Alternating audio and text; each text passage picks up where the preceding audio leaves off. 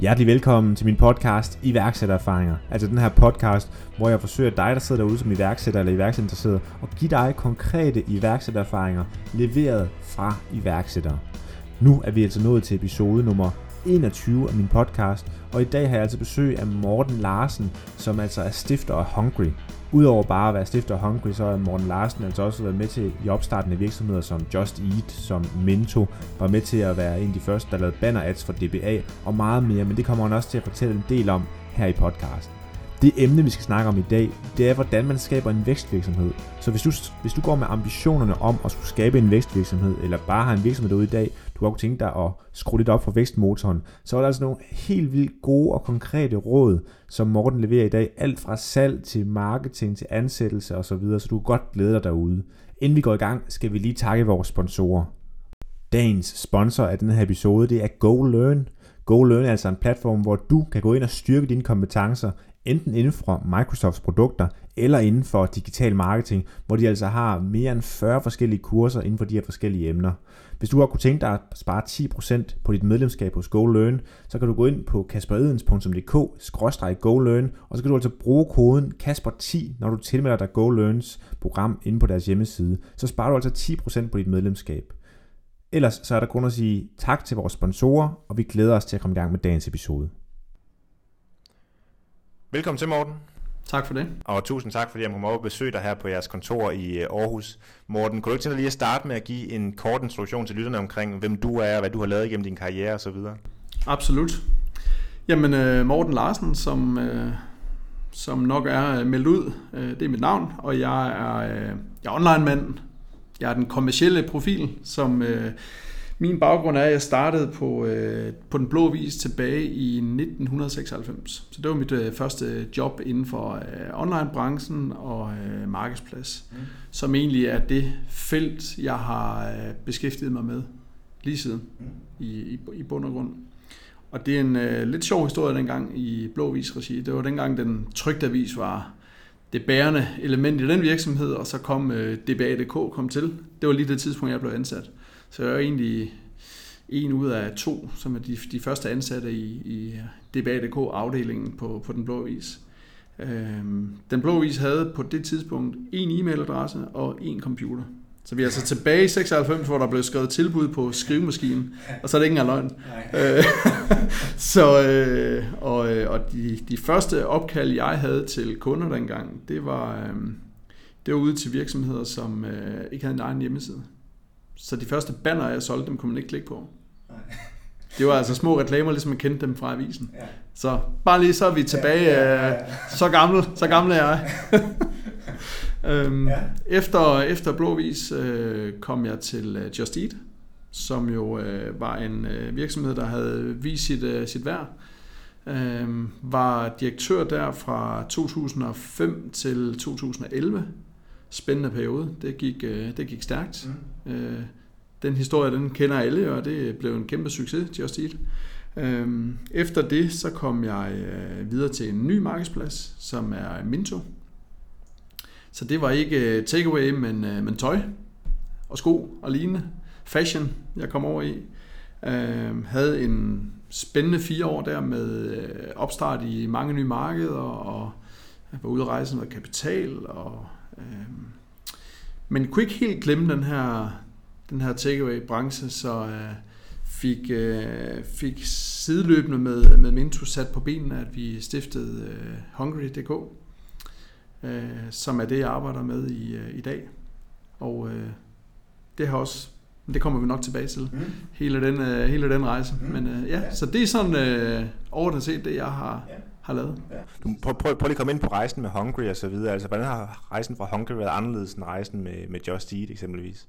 Jamen altså, lige pludselig var der en konkurrent. Ja. Det var der jo ikke i, i Just Eat. Der var vi uh, first movers dengang, og det var der masser af fordele i. Uh, altså, det skal jo siges tilbage i 2005, da jeg startede i Just Eat, uh, der var Google AdWords jo for eksempel ikke noget af det, man brugte ret meget krudt på.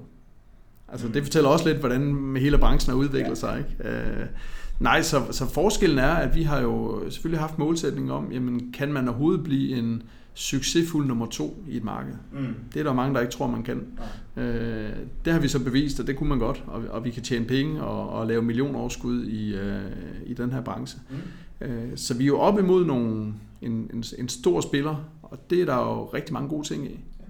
Det er, det er fedt at være, være udfordreren, vil jeg ja. sige. Det, og nu, nu ved du, du laver også en del andre ting end, end bare Hungry. Hvad, hvad er det ellers af projekter, du har gang i ved siden af det? Jamen, så sidder jeg i en del bestyrelser og, og en del advisory boards øh, rundt omkring i, i danske virksomheder. Øh, alt lige fra øh, markedspladser til øh, postsystemer til øh, sms-udbydere til... Øh, men, men, men rigtig meget af det har snitflader, eller det har det hele, over mod online. Ja. Så det er sådan ligesom det er det centrale i det, i, i det jeg laver. Og øh, nogle gange er vi ude og snakke, øh, hvor jeg supporterer i forhold til øh, general business. Øh, hvordan optimerer vi indtjeningen? Hvordan får vi øh, bygget nogle flere kommersielle muligheder i forretningen?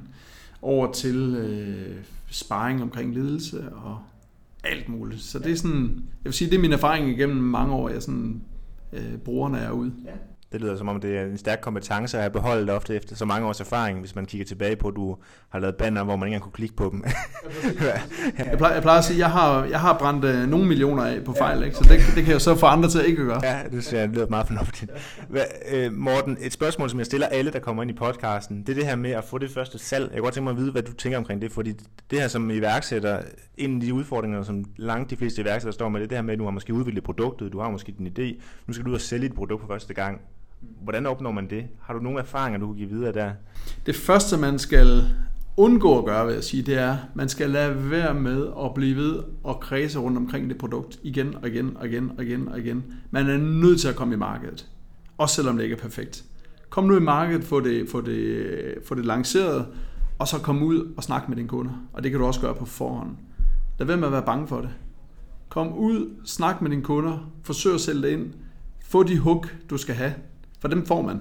Det er bare et spørgsmål om, om man får dem, når det gør rigtig ondt, eller du skynder dig at komme ud og få dem ja. øh, i en tidlig fase, så du kan få rettet dit, øh, dit salgsscript til. Øhm, og så vil jeg sige sådan en, en, en generel øh, ting. Øh, bliv nu bedre til at spørge ind til, til kunden. Altså få stillet nogle, øh, nogle åbne spørgsmål. Og det, det lyder... Øh, det lyder sådan lidt floskelagtigt, men, men det er jo rigtigt, det er alle rigtig mange, der er ude at sælge, de pisser dårligt til at, at spørge ind til kundens behov. Ja. Ikke? Det er rigtigt, altså, for jeg tror mange af os iværksættere, vi har sådan den der tanke om, at når vi lige har udviklet vores produkt, så kan vi også lige bygge lidt mere på, inden vi går i markedet, og lidt mere og lidt mere. Og... Kommer man ud, man sætter sig til salgsmødet, og man starter med at præsentere. Ja. Og, og du er nødt til at fortælle, jamen, hvorfor er det, vi sidder her i dag, ja. og, og uh, få sat scenen for, for, for det her møde, og så begynde at stille spørgsmål. Jamen, hvor markedsfører jeg i dag, og hvordan kunne det her produkt hjælpe jer, og bla bla bla. Stil nogle åbne spørgsmål, og, og, og finde ud af, hvad er det for nogle, nogle øh, USP'er, du egentlig får bygget op ved at stille spørgsmål, og lære kunden at kende. Ikke? Helt sikkert. Og så kan det komme. Ja. Morten, det andet spørgsmål, som jeg altid stiller gæsterne her med herinde, det er i forhold til det her med at tage risiko. Fordi hvis du kigger sådan på, på de iværksættere, som øh, sætter ting i gang, der er nogen, der vælger at sige, at jeg holder minimal risiko, og lægger nærmest ikke engang penge i det, og så er der andre, der går ud og siger, at jeg satser hus og hjem og bil og alting på, at det her nok skal lykkes. Hvad, hvad er dine tanker omkring det, og har du selv været ude og, og tage nogle enorme risici i forhold til det, du har lavet? Jeg har ikke taget enorme risici. Jeg har brugt min, øh, jeg har brugt min tid. Så du kan sige, de første mit første job øh, i, i uh, Just Eat for eksempel, og Blåvis, jamen der var jeg, øh, Blåvis var jeg 100% ansat. Just Eat var jeg ansat med, med en god øh, øh, optionsordning, øh, som, som viste sig at blive rigtig interessant. Så det vil sige, der havde jeg ikke øh, penge op. Min, min, øh, jeg havde ikke en stor risiko, men jeg havde en upside. Ja. Det var egentlig den måde, jeg arbejdede på. Ja. Så, øh, så nej, jeg har aldrig været der, hvor jeg har pansat øh, hus og børn og kone og, og det hele. Hvad, hvad tænker du om de, altså, om de iværksættere, der går ud og gør det? Synes du, det er en, altså en god ting, fordi på den ene side har man jo hånden på kogepladen, eller synes du, det er, er forkert at gå ud og tage så stor risiko? Overhovedet ikke. Det kræver jo, at man, det kræver, at man tror på sit produkt, ellers så skal man, og sin virksomhed, ellers så skal man selvfølgelig ikke gøre det. Mm. Uh, man skal ikke gøre det, fordi der sidder et eller andet ikon et eller andet sted, der siger, at uh, man skal bare gå all in. Mm. Uh, man skal gøre det, fordi man virkelig tror på, at det, man har gang i, ja. det bliver kæmpe, kæmpe, kæmpe, kæmpe stort. Ja. Så, uh, Mm. Så man er nødt til at også, også at tænke over sit liv, og så sige, hvad er det, jeg kan... Øh, har jeg mulighed for at skære ned på nogle andre ting? Kan jeg vente med at købe den her øh, fede bil, eller kan jeg bruge til leje i fem år mere? Og jeg tror på, at det hele handler om, at man ikke sætter sig i en situation, hvor man er økonomisk presset. Ja. Fordi er du det, så fungerer du ikke. Ja, enig. Det synes jeg lyder ganske fornuftigt. Og ved hvad, Morten, nu er, er scenen ligesom sat for, at vi kan kaste os ud i det emne, som vi har valgt at snakke om i dag. Og emnet det er jo, hvordan man skaber en vækstvirksomhed. Altså hvad er det der for nogle ting, der skal til, for at man skaber en vækstvirksomhed. Og jeg kunne tænke mig bare lige sådan at starte med at spørge dig, i dine øjne, hvad er det, der kendetegner en vækstvirksomhed? Hvad er en vækstvirksomhed for dig? Jamen, når jeg hører ordet vækstvirksomhed, så hører jeg jo nogen, der er i markedet for at, at øh, bygge en virksomhed, som vækster hurtigere end, øh, end gennemsnittet. Altså, øh, så er vi ude i en vækstvirksomhed, hvor man er meget, meget, meget fokuseret på sin year-over-year vækst. Så det handler hele tiden om next step, next step, next step. Øh, og typisk med en vækstvirksomhed, jamen, så handler det jo om, at der er en målsætning om enten at rejse kapital, øh, og eller få solgt forretningen. Ja.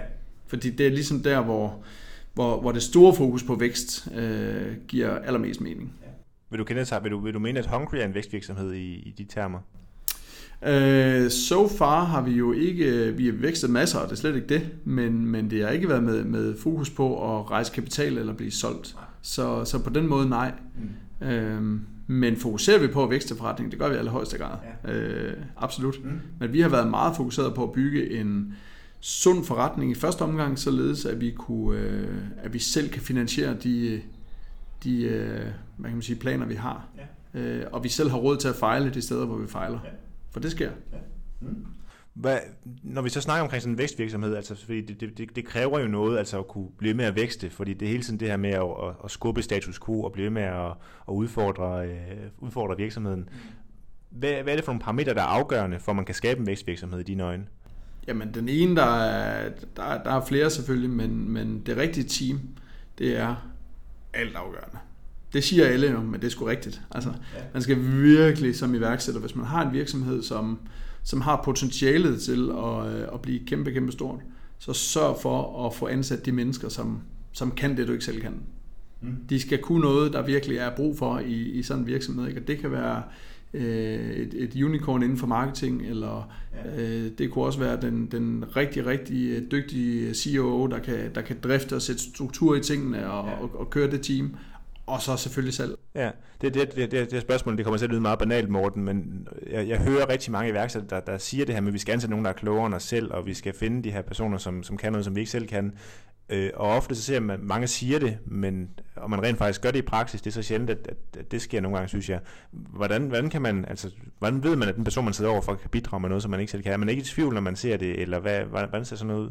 Mm, det, det kommer an på, hvor dygtig man er jo, ikke? Altså, øh, man kan sige, tech siger for, for mange vedkommende sig selv, fordi ja. hvis ikke man selv er udvikler, ja. jamen, du har brug for nogen, der kan, der kan tage ansvaret for den del, ikke? Ja. og kan udvikle platformen og, og sikre det skalerbart, og, og så videre, så videre. Ja. Øh, men altså et, et, et andet øh, succesfuldt øh, målepunkt, man jo kan have, det er, jamen har du selv mulighed for at være manden, der kan drive forretningen til, til den her store succes? Ja. Hvis ikke du er ham, der kan gøre det, eller hende, jamen, så skal du finde dem, der kan. Jeg er for eksempel ikke i driften i Hungry fem dage om ugen.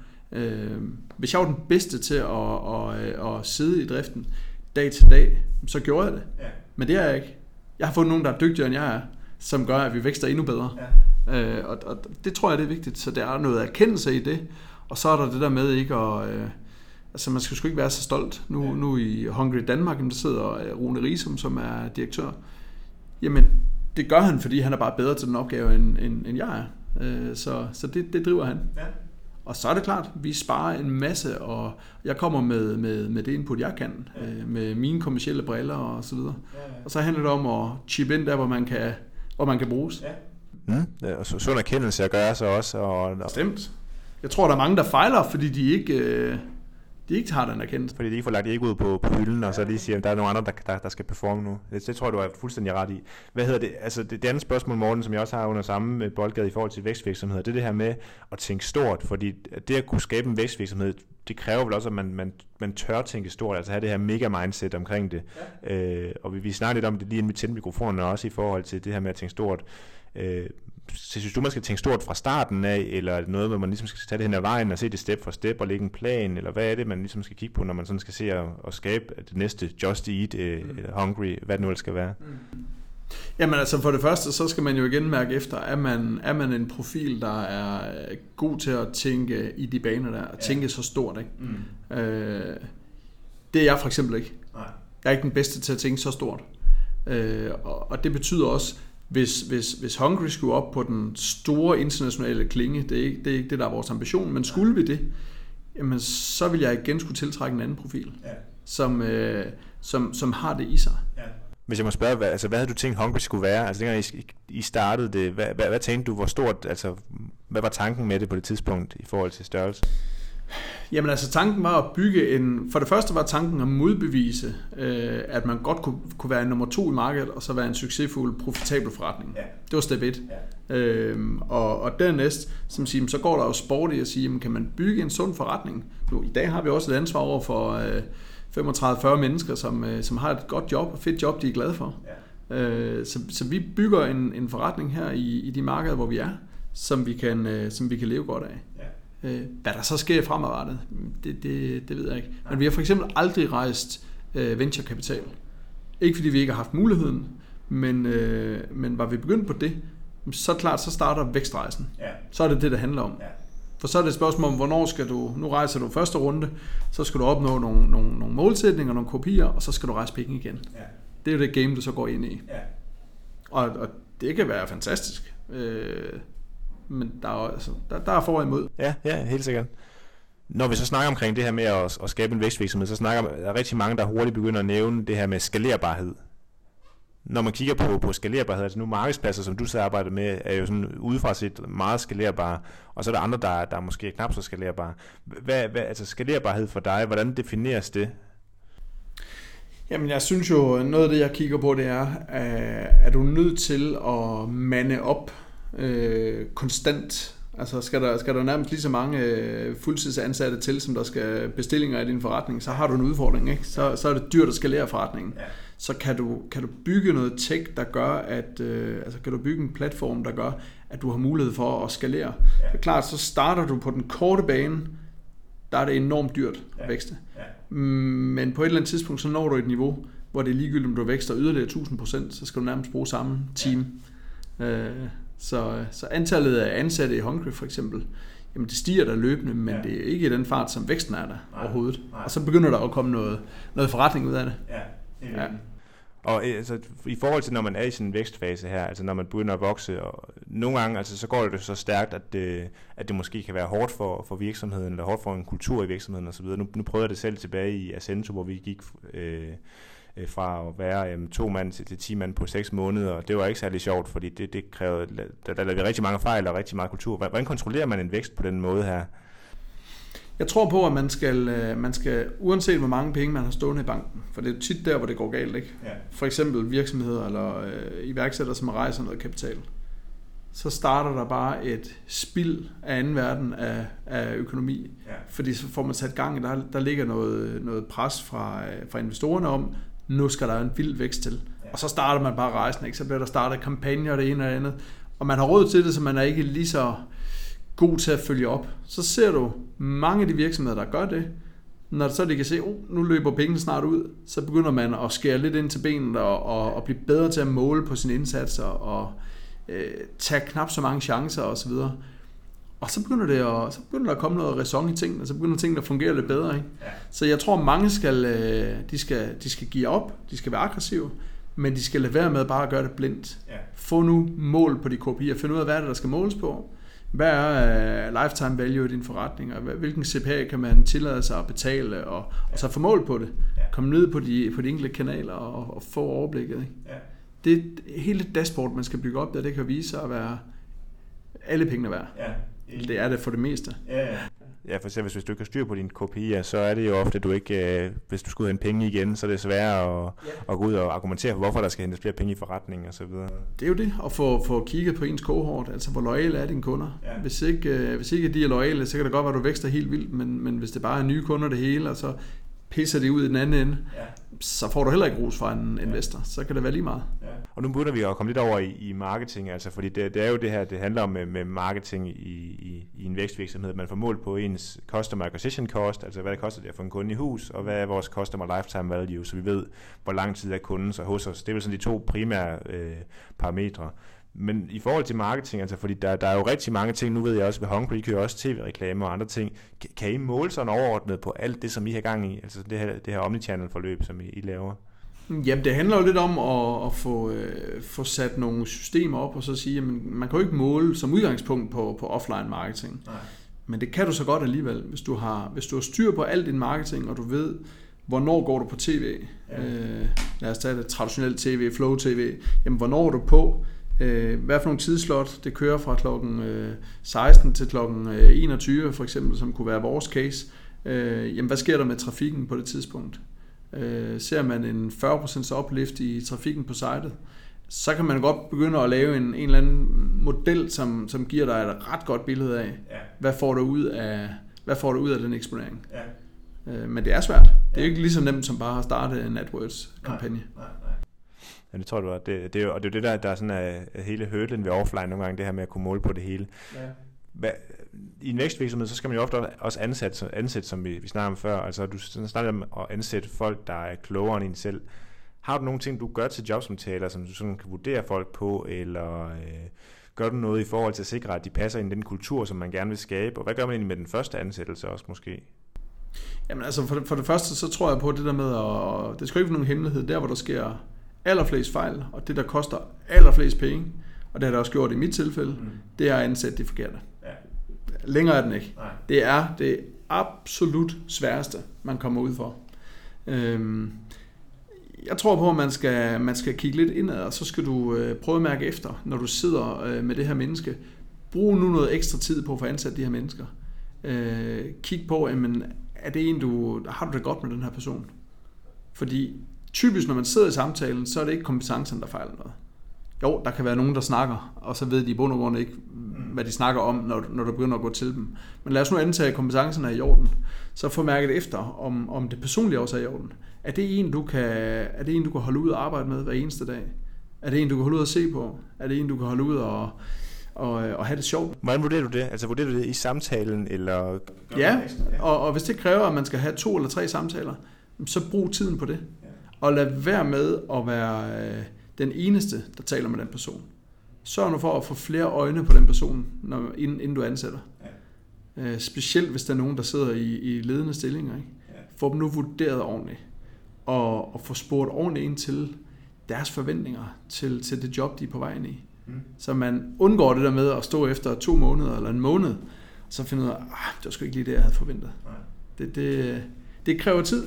Øhm, og, vi har også brugt, øh, det tog mig nogle år at finde ud af det, men brugt headhunter en del til at, at finde de kompetencer, vi havde brug for. Ja.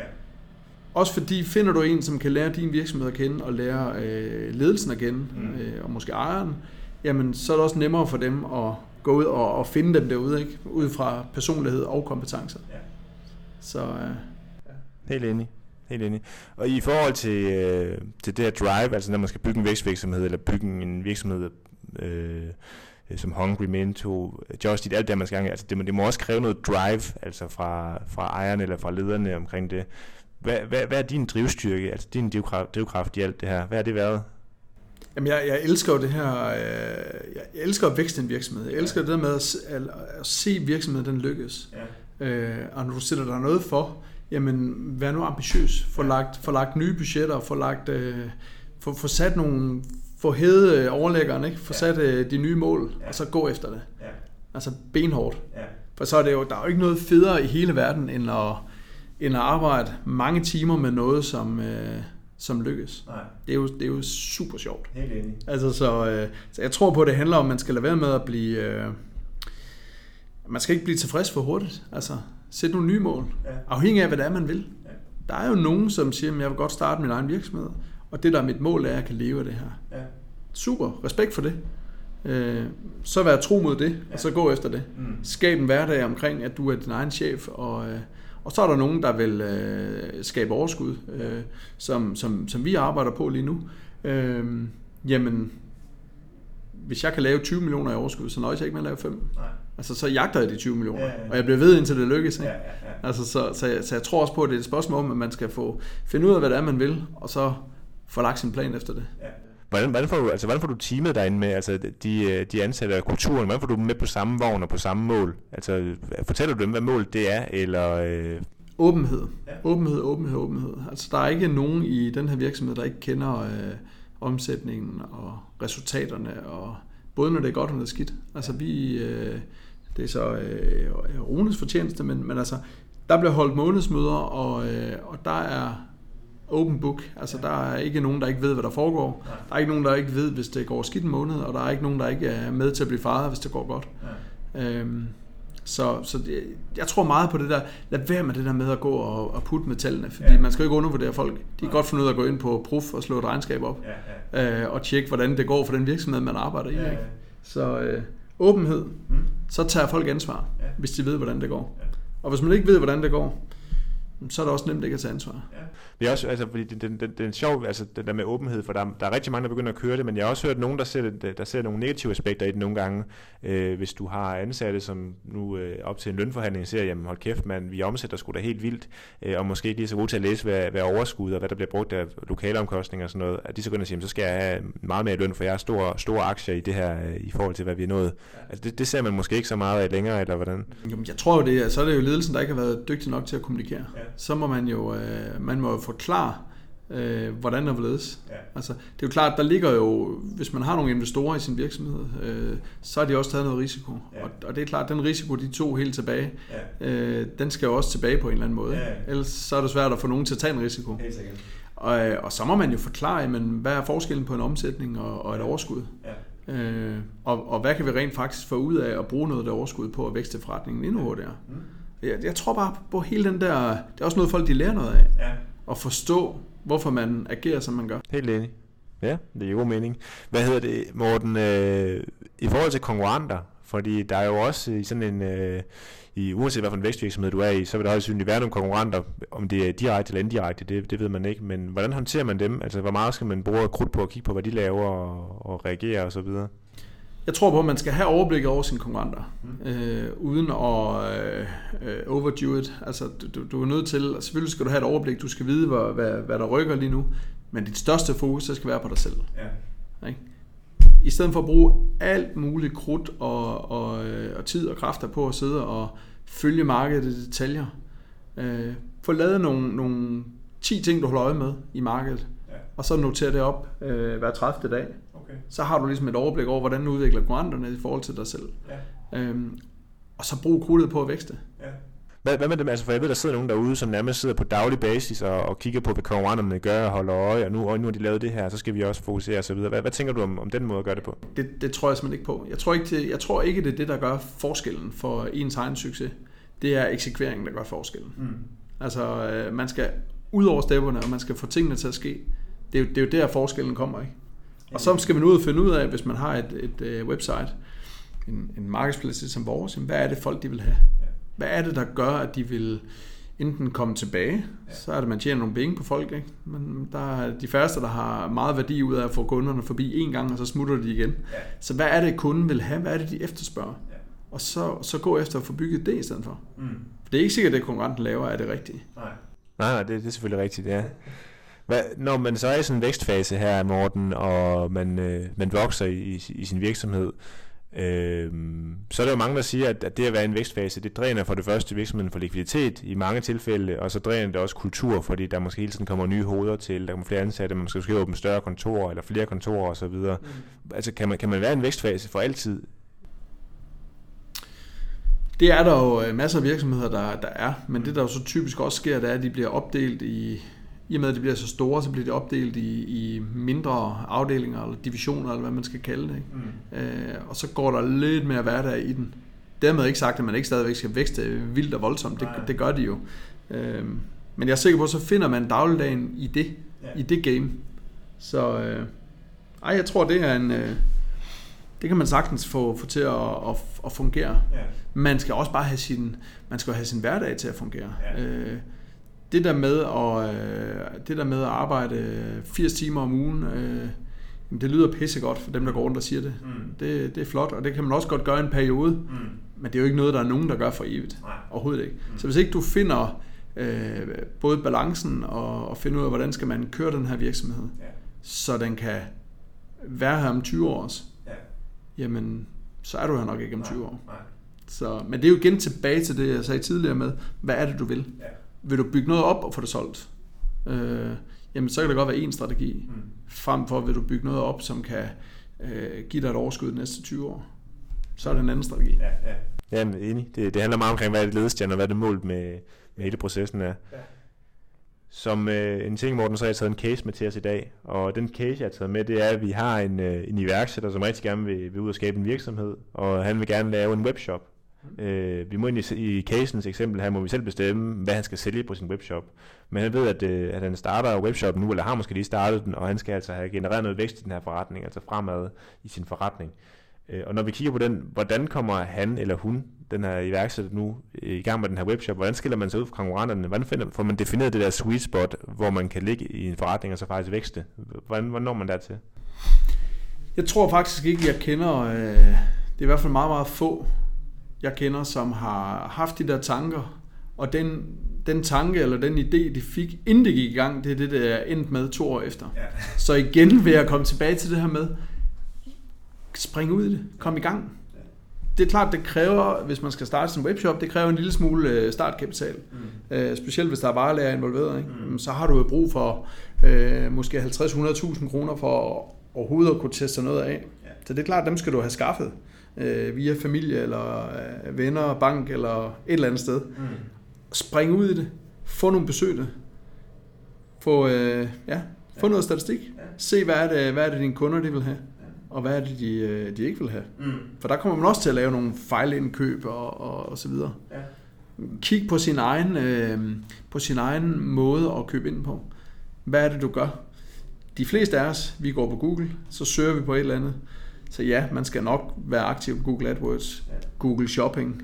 Øh, og så er der jo det her med en webshop, de her forbandede produkttekster. Det finder man jo også ud af. Mm. Jamen, det skal jo skrives. Det er Ja. skidt. Øh, ellers er Google ikke glad for dig, og det er kunderne jo heller ikke, hvis de ikke kan læse, hvad der står om dit produkt. Mm. Det er mange timers arbejde, Ja. men det skal bare gøres. Ja. Så få lavet sin, øh, sin øh, liste over to-dos, og så bare tage dem step by step by step by step. Og så skal man være klar på at arbejde meget, fordi det kræver det jo. Det skal være en hobby. Mm. Helt enig. Og, altså, og, og hvordan, altså fordi, så, så lad os sige, vi tager, nu kan vi tage webshop og sige, nu kan vi tage et eksempel fra, fra øh, som jeg selv havde gang i på et tidspunkt, hvor jeg solgte smykker på nettet. Lad os sige, vi gerne vil sælge smykker på nettet nu.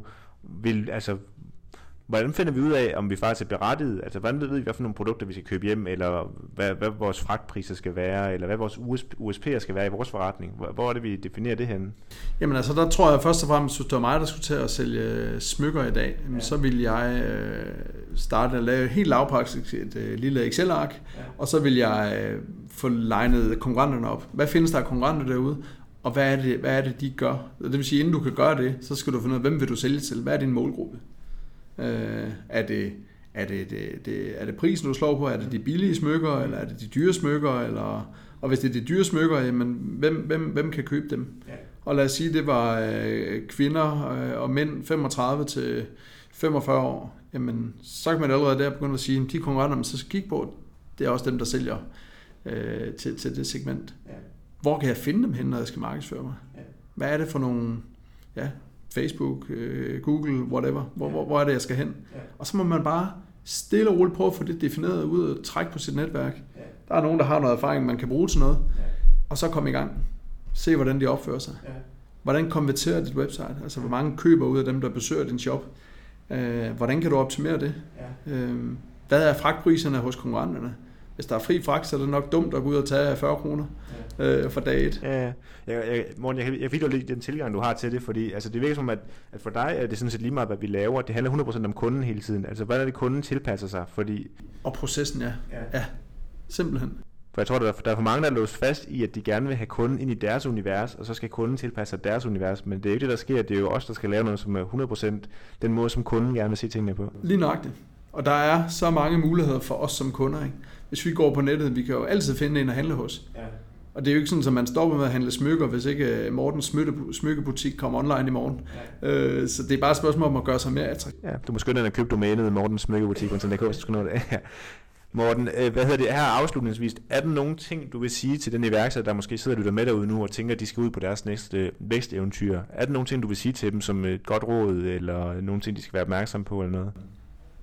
Jamen altså, brug nu noget krudt og noget tid på at finde ud af, hvad det er, du vil. Ja. Hvad, siger, hvad, hvad siger mavefornemmelsen? Øh, for det er ikke altid, øh, selvom det lyder spændende for de få cases, man hører om de her store, dygtige iværksættere, der bare lykkes med alt. Øh, nærmest øh, seks måneder efter de lancerede, så blev det milliardær. Ikke? Ja. Det sker bare meget, meget, meget, meget sjældent. Ja. Så lad være med at forvente det. Men, men beslut dig nu for, hvad det er, du vil. Så jeg vil ud og bygge en forretning. Det kan være step 1. Jeg vil ud og bygge en forretning, jeg kan leve af. Ja. Det er da super sund uh, målsætning at have. Mm. Øh, og, og super fedt lige pludselig at stå og sige, at den løn, jeg får hver måned, den udbetaler jeg altså fra mig selv. Ja. Ikke? Det er min egen virksomhed, der, ja, ja. der, der finansierer det. Ja. Og så tag den derfra. Ja. Så er der ikke nogen, der siger, at du ikke kan sætte i den næste mål, når de øh, tre måneder er gået, eller seks måneder. Nej. Øhm, og så få det passet ind i, i dit liv. Få det til at, at fungere. Mm. Så det er sjovt. Ja. Jeg tror, at keyword her det er, at det skal være, det skal være sjovt, det skal være motiverende. Ja. Så kan vi mennesker alt, hvad vi vil. Mm. Helt enig. Et afsluttende spørgsmål, jeg altid har, Morten, det er, hvis du nu kunne sidde lige nu og give dig selv et råd den dag, at du kastede dig ud i dit første sådan iværksættereventyr, hvad skulle det råd så være? Jamen, vi kredser lidt om de samme ting ja. øh, i forhold til de råd her, men altså... Hvis du kunne må definere det til et råd, som du vil give dig selv den dag, hvor du kastede dig ud i dit første iværksætterprojekt? Det, handler, det, det, for mig der handler det her om eksekvering, ja. og, og det gør det virkelig igen og igen og igen og igen. Typisk med dem, jeg snakker med, som ikke har succes, så er det fordi, de... Øh, jamen de, de, de overgør deres produkt, de overgør deres strategi, mm. i stedet for bare at komme ud over stepperne, få eksekveret og så ret til på bagkant. Ja. Øh, det, det er så vigtigt. Mm. Så uh, execution, det er... Det synes jeg er et rigtig godt råd. Morten, når man nu gerne vil ind og følge med i, hvad du kommer til at foretage dig fremadrettet, efter man lytter til podcasten her, hvor skal man så følge med hen? Man kan følge med på Facebook, det er nok der er mest... Uh, jeg har en page, der hedder Morten Larsen derinde. Ja. Så uh, det er nok der, jeg er mest aktiv. Jeg sørger for lige at linke i show notes. Og ellers, Morten, så vil jeg bare sige tusind tak, fordi du har været med i dag. Det har været en fornøjelse. Selv tak. Og dermed er vi altså færdige med dagens episode. Endnu en episode, hvor vi har haft rigtig mange gode, konkrete tips til dig, der sidder derude som iværksætter. Husk på, hvis du ikke kan få nok af iværksætteri, så har vi altså også en Facebook-gruppe, du kan melde dig ind i, hvor vi sidder og sparer med hinanden. Jeg spørger jer om hjælp i forhold til, hvilke gæster jeg bør have med i mine fremtidige episoder, og meget, meget mere. Den gruppe den hedder iværksættererfaringer netværk, altså iværksætter-erfaringer, mellemrum netværk, og du kan som sagt finde den inde på Facebook. Ellers så er der ikke andet at sige, end jeg glæder mig til på næste torsdag, hvor vi igen sender en ny episode. Vi ses.